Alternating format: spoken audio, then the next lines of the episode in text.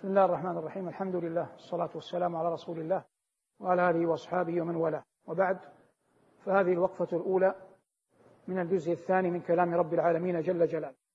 قال الله جل وعلا وهو أصدق القائلين: سيقول السفهاء من الناس ما ولاهم عن قبلتهم التي كانوا عليها قل لله المشرق والمغرب يهدي من يشاء إلى صراط مستقيم. أول ما يلحظه المفسر في هذه الآيات: هل هذه الآية متقدمة وضعا متأخرة نزولا، أم أنها متقدمة وضعا ونزولا؟ والسبب في هذا أنه سيأتي بعدها قول الله جل وعلا: فولي وجهك شطر المسجد الحرام. فقول الله جل وعلا: سيقول السفهاء من الناس ما ولاهم عن قبلتهم، مشعر في بادي الرأي أن القبلة قد تحولت. هذا قول من قال بأن هذه الآية متقدمة وضعا متأخرة نزولا، والصحيح إن شاء الله أنها متقدمة وضعا ونزولا، فالسين هنا للمستقبل القريب، كما أن العرب تستخدم سوف للمستقبل البعيد. فالله يقول: سيقول السفهاء من الناس، والسفهاء جمع سفيه، وهو من لا يميز ماله مما هو عليه، ولا يعرف ما يضره مما لا ينفعه مما ينفعه. سيقول السفهاء من الناس. إن كان السفه في بني آدم وغيرهم فإن من هنا بيانية، وإن كان السفه في بني آدم دون غيرهم فإن من هنا بعضية. سيقول السفهاء من الناس ما ولاهم عن قبلتهم التي كانوا عليها. النبي صلى الله عليه وسلم لما هاجر جعل قبلة مسجده شمالا في المدينة ناحية بيت المقدس 16 شهرا، ثم بعد ذلك أمره الله بأن يولي وجهه شطر المسجد الحرام. فلما علم الله ذلك أنه سيقع، وطد لنبيه وهيأ له أنه سيقوم فئام من الناس سيقولون فيك وفي دينك وفي أتباعك ما يقولون. فاليهود يقولون: لو أن محمدا كان على الحق لما تغير، فإما أن يكون محمد على الباطل فإيمانكم في السابق كذب، وإما أن يكون محمد كان على الحق فلما غيرتم القبلة أصبح على الباطل. وأما كفار قريش فقالوا إن محمدا قد علم كذب دينه فعاد إلى كعبتنا. وأما ضعفاء الإيمان من المنافقين فجعل ذلك الشك في قلوبهم، فجمع الله هؤلاء كلهم بوصف السفه. قال: سيقول السفهاء من الناس ما ولاهم عن قبلتهم التي كانوا عليها. فجاء الجواب يبين عظمة الجبار جل جلاله. قل لله، هذه لام الملك، وقد مر معنا لام الاستحقاق، هذه لام الملك المطلق الحقيقي. قل لله المشرق والمغرب، فالمشرق والمغرب لا يتعلق بأحد منهما فضل، لا المشرق أفضل من المغرب ولا المغرب أفضل من المشرق، لا يتعلق بهما فضل. ثم إن المشرق والمغرب جهتان مملوكتان مخلوقتان لله، جهتان مملوكتان مخلوقتان لله. قل لله المشرق والمغرب يهدي من يشاء جل جلاله إلى صراط مستقيم. وتلحظ أنها متعدية بحرف الجر إلى، لأنها تخاطب الناس كأنهم بعد لم يهتدوا. يهدي من يشاء إلى صراط مستقيم. ثم قال الله: وكذلك جعلناكم أمة وسطا. الواو عاطفة لا خلاف، وحتى لو قلت إنها استئنافية لا يتغير في المعنى شيء، لكن الإشكال في حرف الكاف، وكذلك في حرف الكاف. قال بعض النحاة إن الكاف هنا مقحمة زائدة، والصواب أنها غير مقحمة ولا زائدة، ولكنها كاف التشبيه. ومن منع أنها كاف التشبيه قال: تشبه ماذا بماذا؟ لا يوجد شيء قبلها. وكذلك جعلناكم أمة وسطا. ويجاب عن هذا بجوابين: أولا، أن هذا من ديدن العرب في كلامها. قال أبو تمام: كذلك كذا فليجل الخطب وليفتح الأمر فليس لعين لم يغض ماؤها عذر. وهذا البيت في أول القصيدة وليس مسبوقا بشيء. إن تجاوزنا هذا فإن الجواب الحق أن يقال إن الكاف كاف التشبيه، كيف تكون الكاف هنا كاف التشبيه؟ تكون على الوجه التالي. ما الآية التي قبلها؟ الله يقول: قل لله المشرق والمغرب فلله ملك المشرق وملك المغرب يجعل القبلة في أي جهة شاء. هذا واضح. مثل هذا، أي مثل أن الله له ملك المشرق وله ملك المغرب، هو جل وعلا له ملك الأمم، فجعل هذه الأمة هي الأمة الخيرة الوسط. واضح. كما أن الله له المشرق وله المغرب يهدي من يشاء إلى صراط مستقيم، كما أنه يملك الجهات يجعل الناس يتوجهون إلى أي جهة شاء، كذلك جل وعلا الأمم كلها مخلوقة له، هو الذي خلقها.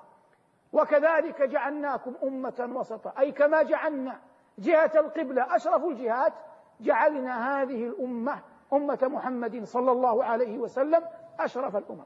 وكذلك جعلناكم أمة وسطا، أي خيارا عدولا.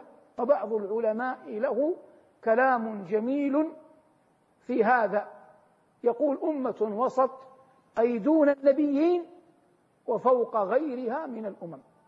وهذا كلام جميل المعنى، أي أمة دون النبيين وفوق غيرها من الأمم. وكذلك جعلناكم أمة وسطا لتكونوا شهداء على الناس ويكون الرسول عليكم شهيدا. هذه الأمة تشهد يوم القيامة على غيرها من الأمم أن رسل تلك الأمم بلغوا عن الله رسالاته ونصحوا له في برياته، ويشهد رسولنا صلى الله عليه وسلم على هذه الأمة. ثم قال الله: وما جعلنا القبلة التي كنت عليها إلا لنعلم من يتبع الرسول ممن ينقلب على عقبيه. هذا قرآن مدني نزل والأمور مستقرة، ويحيط بهم المنافقون واليهود وكفار قريش يتناقلون أخبارهم، ومن لم يدخله الإيمان من أهل المدينة، فلا بد من التمييز، لأن الجنة درجة عالية ليس كل أحد يؤتاها ولا كل أحد يدخلها. وما جعلنا القبلة التي كنت عليها، أي بيت المقدس، ثم بدلناها إلا لنعلم من يتبع الرسول ممن ينقلب على عقبيه. من تمسك بالهدي سلم، ومن حكم هواه ورأيه هلك. أما مات صلى الله عليه وسلم كان قبل موته قد جعل جيش أسامة على مقربة من المدينة في الشمال الغربي منها، موضع معروف إلى الآن يقال له الجرف، أناخ فيه جيش أسامة. والعجب أن هذا الموطن هو الذي يعسكر عنده الدجال. فكان جيش أسامة في الجرف، فشغل صلى الله عليه وسلم بالمرض ثم مات قبل أن يقضي في الجيش أمره. النبي عليه الصلاة والسلام مات ليلة الاثنين، في يوم الاثنين ضحى. أبو بكر بويع الثلاثاء بالصباح، الرسول صلى الله عليه وسلم دفن مغرب الثلاثاء، أي أن أبا بكر بويع قبل ماذا؟ قبل الدفن. صباح الأربعاء أراد أبو بكر أن ينفذ جيش أسامة، فشق ذلك على الصحابة لما علموا أن العرب ارتدوا، فما زالوا يكلمونه فأبى. فلما غلبوا في إنفاذ جيش أسامة لجأوا إلى طريق آخر، وهو أن يكلموه في أن يغير القائد. فجعلوا عمر وسيطا، فكلمه سادة الأنصار: إن كان ولا بد عازما على رأيه أن ينفذ جيش أسامة فليغير أسامة، لأن أسامة كان صغيرا. فدخل عمر يغلب عليه ما يسمع، فدخل على أبي بكر فقال: إن الأنصار قد بعثوني إليك لتغير أسامة. فأخذ رضي الله عنه بلحية عمر وقال: يا ابن الخطاب، يستعمله رسول الله صلى الله عليه وسلم وتريد مني أن أغيره؟ فكلتك أمك يا ابن الخطاب، استعمله رسول الله صلى الله عليه وسلم وتطلب مني أن أغيره. هذا الكلام كل الصحابة يفقهوه ولا يجرؤ أحد على أن يغير، لكن أحيانا الإنسان في خضم الأحداث يتناسى النص، والتمسك بالنص مع فقهه هو الدين. وهو المقصود بالثبات على السنة. كل الخطباء كل المسلمين يحفظون حديث تركت فيكم ما إن تمسكتم به كتاب الله وسنتي، لكن أين المتمسك حقا بالكتاب والسنة؟ لا هدي يوصل إلى الجنة إلا هدي رسول الله صلى الله عليه وسلم. يوم أن يقر في القلب ويقع من الجوارح الأخذ بهديه صلوات الله وسلامه عليه يصل الإنسان إلى مقصوده.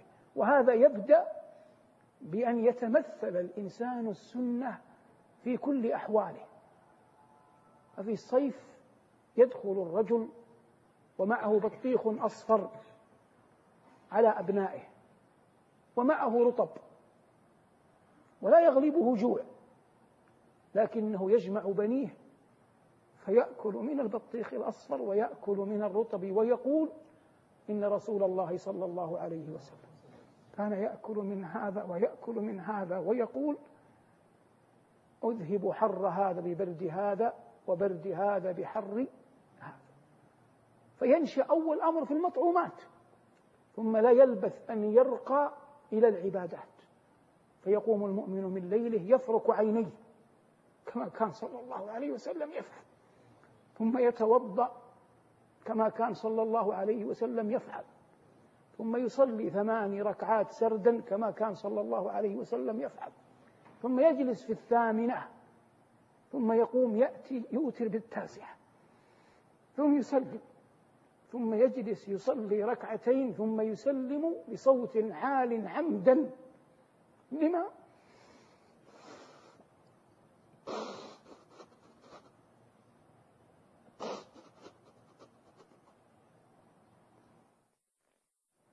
لأن رسول الله صلى الله عليه وسلم يفعله. فإذا رفع صوته يتعجب منه أبناؤه، يتعجب منه بناته فيخبرهم كان صلى الله عليه وسلم إذا سلم من هذين رفع صوته. فيكفيك شرفا أن تقتدي بسنته، سلك الله بنا وبكم سنة نبينا صلى الله عليه وسلم. تعالوا ساعة نؤمن جميعا مع القرآن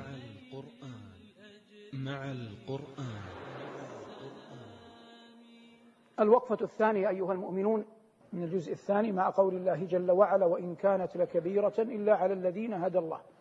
نقول إن هذا الأمر الذي كلف الله به المؤمنين آنذاك ليس بالخطب الهين ولا بالأمر اليسير، لكنه يسير على من يسره الله عليه. وشابان جلدان ترى أحدهما يصلي ما كتب الله له أن يصلي فيرى في ذلك فرحة في نفسه، والآخر لا يكاد يقوم ركعة واحدة في الليل. فالأول يسر الله الأمر عليه، والآخر لم ييسر الله الأمر عليه، يبقى السبب. فكل أحد أعلم بخاصة نفسه. وبر الوالدة والوالدين عموما عون على الطاعة والتيسير فيهما. وإن كانت لكبيرة إلا على الذين هدى الله.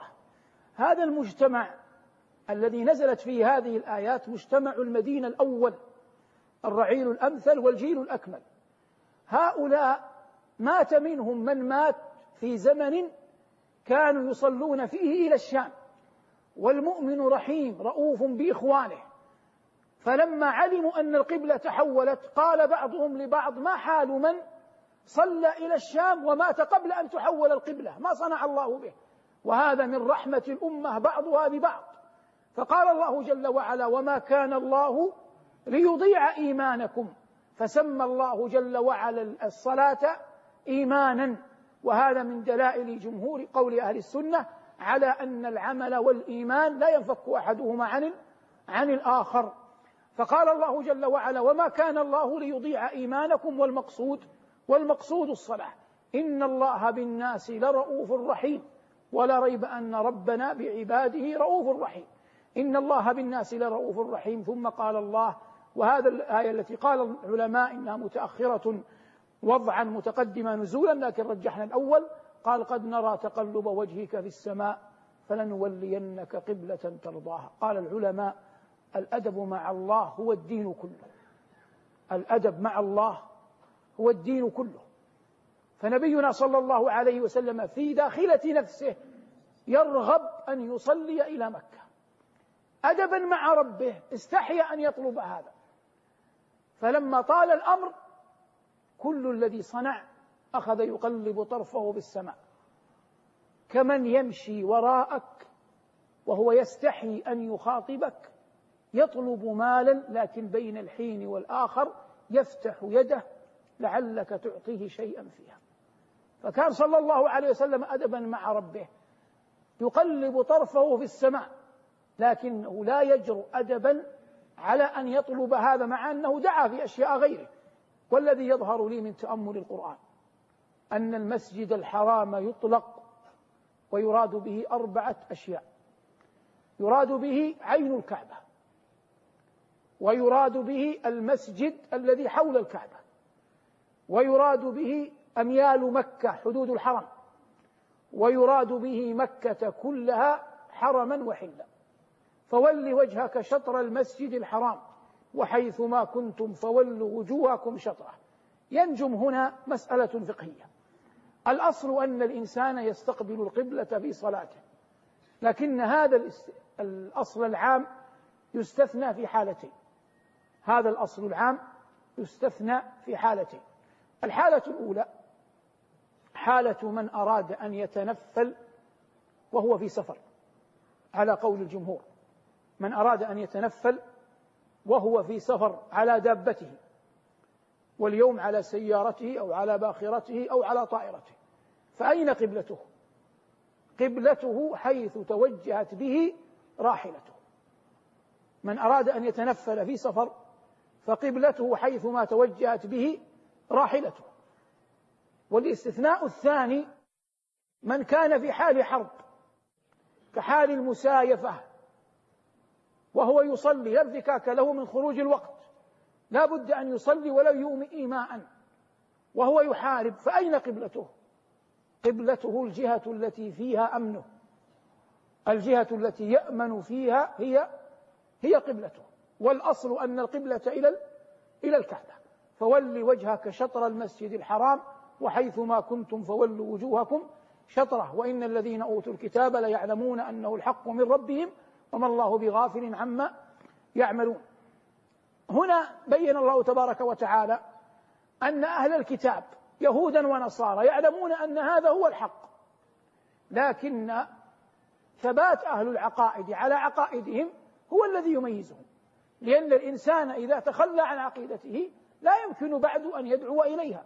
ولهذا قال الله تبارك وتعالى: وما بعضهم بتابع قبلة بعض. لا يمكن ليهودي أن يتبع نصرانيا في قبلته لأنه لا يصبح يهوديا، ولا الضد، لا النصراني يمكن أن يتبع اليهود في قبلتهم لأنه لن يصبح نصرانيا. ولو أن مسلما اتبع اليهود أو النصارى في مسألة اعتقادية لعد منهم ولم يعد مسلما، وهذا إخبار بالوصف لا تكفير بالعين.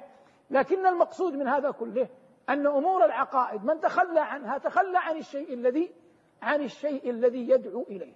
يتعلق من القضايا الفقهية بالآية قضية النسخ. فالأصل أن النبي صلى الله عليه وسلم كان يصلي إلى الشام، فهذه الآية نسخت الحكم وجعلت القبلة إلى الكعبة. وأحوال النسخ في مثل هذه الأحوال تقع على ثلاثة أضرب: حكم عمل به المسلمون جميعا ثم نسخ، وهذا مثاله: كانوا جميعا يصلون جهة بيت المقدس ثم نسخ الحكم إلى الصلاة إلى أين؟ إلى مكة. وحكم عمل به بعض المسلمين ثم نسخ: إذا ناجيتم الرسول فقدموا بين يدي نجواكم صدقة. والمشهور أنه لم يقم بهذا إلا علي، فقال الله: أأشفقتم أن تقدموا بين يدي نجواكم صدقات؟ فنسخ الحكم، وأصبح بالإمكان أن يناجوا الرسول دون الصدقات. فهذا حكم نسخ بعد أن قام به بعض الأمة. في حكم آخر نسخ قبل أن يعمل به أحد، وأتى على ضربين. نسخ قبل أن يعمل به أحد وأتى على ضربين: ضرب خاص وضرب عام. أما الضرب العام فهو أن الله جل وعلا أصلا أول الأمر فرض على رسولنا صلى الله عليه وسلم كم صلاة؟ 50 صلاة، ولم يقم بهذا أحد. فما زالت تنسخ الحكم قبل أن يقوم به أحد. هذا قلنا عام. الخاص في خبر إبراهيم، فإن إبراهيم عليه السلام أمر بأن يذبح ابنه، وقبل أن يذبح ابنه نسخ الحكم. يا إبراهيم قد صدقت الرؤيا، قال الله وفديناه بذبح عظيم، فنسخ الحكم. لا حاجة لله في إراقة دم إسماعيل، فنسخ الحكم قبل أن يتلبس به أو يصنعه أو يقوم به إبراهيم عليه الصلاة والسلام. هذا كله في قول الله جل وعلا قد نرى تقلب وجهك في السماء فلنولينك قبلة ترضاها. من الحقائق التاريخية حول الموضوع أن المسلمين زمن النبي صلى الله عليه وسلم والخلفاء الراشدين وعهد معاوية ومن بعده بقليل من خلفاء بني أمية كانوا لا يصلون في الكعبة إلا من جهة واحدة، من جهة المقام فقط. ولم يكن الناس يوم ذاك يصنعون ما يصنعونه الآن من أنهم يصلون من جهات الكعبة كلها، حتى كثر الناس في زمن خالد بن عبد الله القسري أحد أمراء مكة في زمن بني أمية، فأمر الناس أن يصلوا من جميع الجهات لأنه يصدق عليهم أنهم يستقبلون عين الكعبة، فعمل به دون نكير رغم وجود علماء في الأمة ربانيين من سلف الأمة الصالح آنذاك. وقال بعضهم إن الناس لما أمرهم خالدا بهذا ذهبوا إلى عطاء، وعطاء بن أبي رباح هو أحد علماء السلف المشاهير تلميذ ابن عباس، وكان فيه عاهات في جسده، وكان رقيقا عند امرأة، فلما رأت شغفه بالعلم اعتقته، وأصبح مفتي الناس في زمنه بعد ابن عباس، وكان ينادى أن لا يفتين في هذا المقام إلا عطاء زمن الحج. ويقال إنه دخل على أمير المؤمنين هشام بن عبد الملك فقال له هشام وهو يجله سلني حاجتك يا عطاء، قال يا أمير المؤمنين أهل الثغور الذين على الجهاد أعطهم معطياتهم. قال هشام يا غلام اكتب لأهل الثغور بعطياتهم. يا عطاء سلني حاجتك، قال يا أمير المؤمنين أهل الحرمين. قال يا غلام اكتب لأهل الحرمين بحاجاتهم. يا عطاء سلني حاجتك، قال يا أمير المؤمنين أهل نجد مادة العرب أصل الإسلام. قال يا غلام اكتب لأهل نجد بعطياتهم. كلما قال له يا عطاء ذكر له أمة من الأمم ويأتي لهم بعذر. ثم خرج من عنده وما شرب منه كأس ماء. هذا الرجل رحمه الله مات وفيه خصلة قلما تحدث لأحد، مات وهو أرضى الناس للناس. معنى أرضى الناس للناس قد يوجد رجل يحب طلبة العلم لكن لا علاقة له بالأمراء والحكام، ورجل يحبه الأمراء والحكام لكن طلبة العلم لا يحبه، ويوجد رجل يحبه العامة لكن لا يحبه طلبة العلم. كان عطاء لما مات أرضى أهل الأرض لأهل الأرض، كل أهل الأرض كانوا يحبونه. حج 70 حجة، وقف بعرفة 70 سنة لأنه عمر وهو من أهل مكة. وحالة كهذه لا بد أن تستصحب إذا أردت أن تأخذ أحكام الحج، فلا يمكن أن يقبل رأي أحد إذا كان مسألة رأي عطاء مع رأي غيره في مسائل الحج لعلو كعبه فيها. نعود للأمر هذا كله تمهيد إلى قولنا أن الناس لما أمرهم خالد القسري أن يصلوا حول البيت ذهبوا إلى عطاء، قالوا إن خالدا يقول كذا وكذا وكذا، قال أجد لها أصلا في كلام الله. قالوا أين الأصل؟ قال إن الله يقول وترى الملائكة حافين من حول العرش. فإن الله يقول وترى الملائكة حافين من حول العرش. طبعا وخالد تمسك بالأصل، وولي وجهك شطر المسجد الحرام والمراد الكعبة، فهو على أي أحواله المصلي سيرى الكعبة. لكن هذا الاستئناس من عطاء رحمه الله جعل الأمر أقوى لدى الناس، ومنذ ذلك الحين إلى يومنا هذا والمسلمون يصلون حول الكعبة من من جميع الجهات. نعود للآية. قال الله جل وعلا: قد نرى تقلب وجهك في السماء فلنولينك قبلة ترضاها فولي وجهك شطر المسجد الحرام. من كان داخل المسجد فقبلته الكعبة، ومن كان خارج المسجد فقبلته المسجد، ومن كان خارج مكة فقبلته مكة، ومن كان خارج مكة فقبلته مكة. أين ينظر المصلي ببصره؟ قال بعض العلماء: ينظر إلى موضع سجوده، لكن الحديث الذي في المسألة فيه خلاف بين العلماء تصحيحا وتضعيفا، فمن صححه قال إن المصلي ينظر إلى موضع سجوده، ومن لم يصححه قال إن المصلي ينظر أمامه. وتوسط بعض مشايخنا فكان يقول: إذا كبر تكبيرة الإحرام يجعل بصره إلى الأمام فولي وجهك شطر المسجد الحرام، ثم إذا دخل في الصلاة نظر إلى موضع سجوده. هذه الوقفة الثانية من الجزء الثاني من كلام رب العالمين جل جلاله. تعالوا ساعة نؤمن جميعا مع القرآن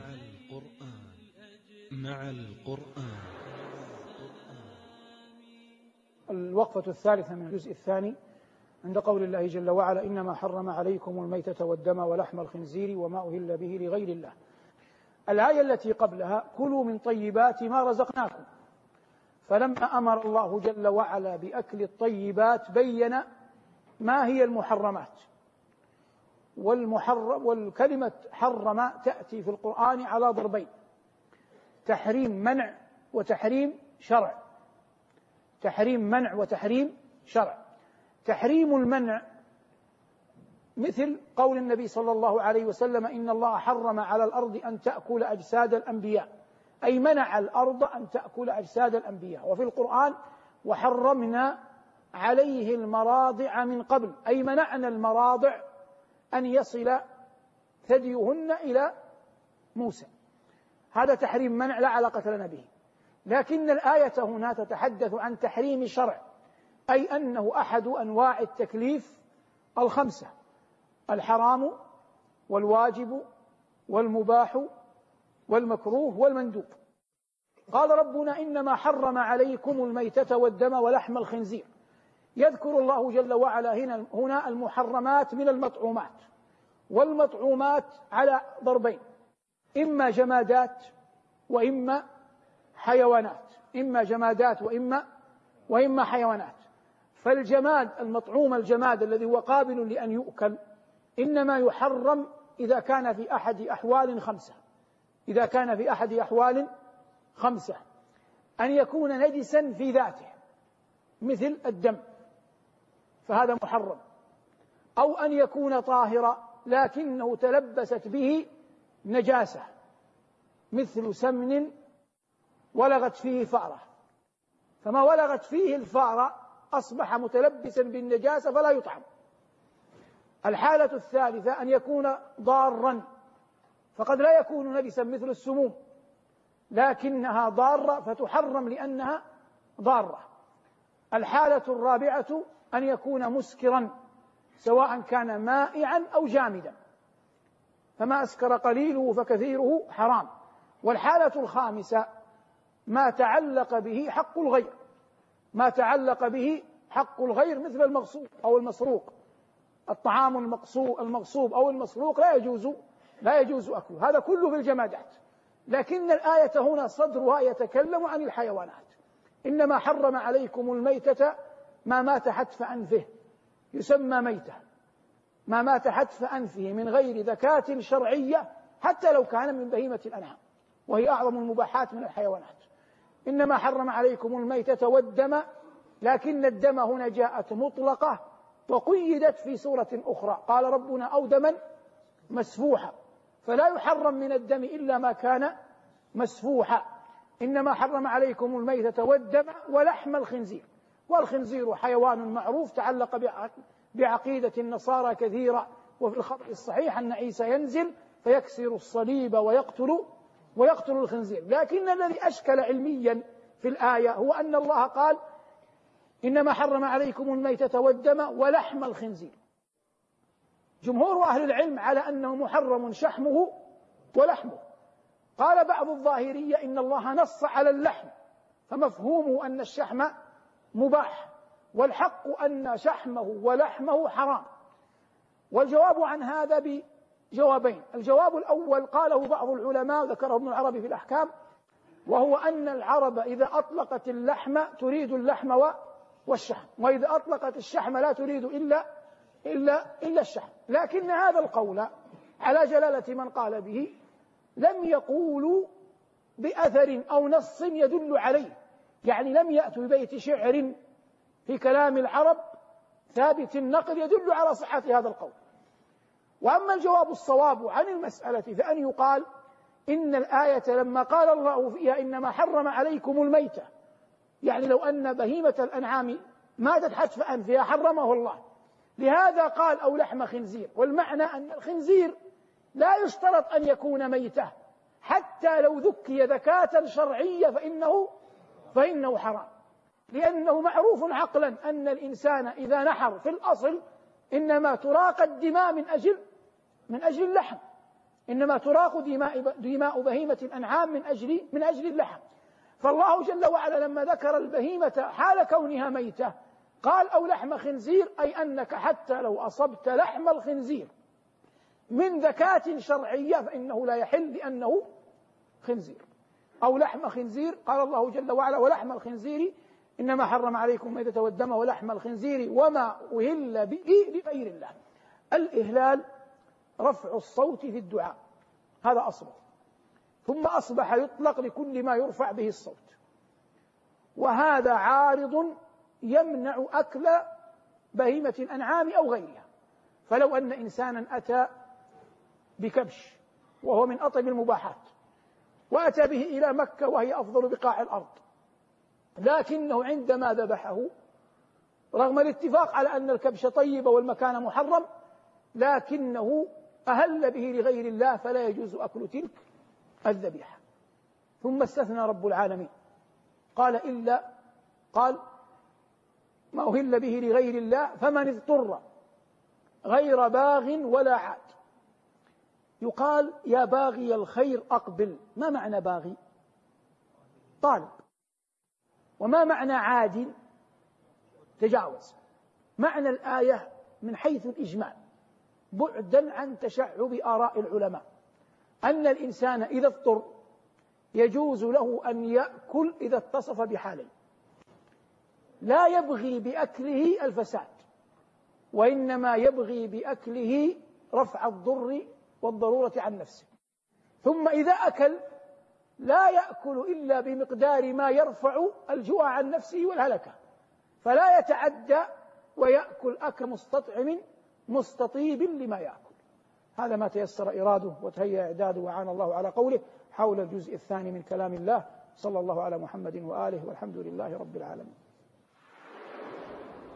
مع القرآن نحيا في سلام، فخير الوقت في خير الكلام، بتفسير وأخبار حسان عن المختار نبراس الظلام.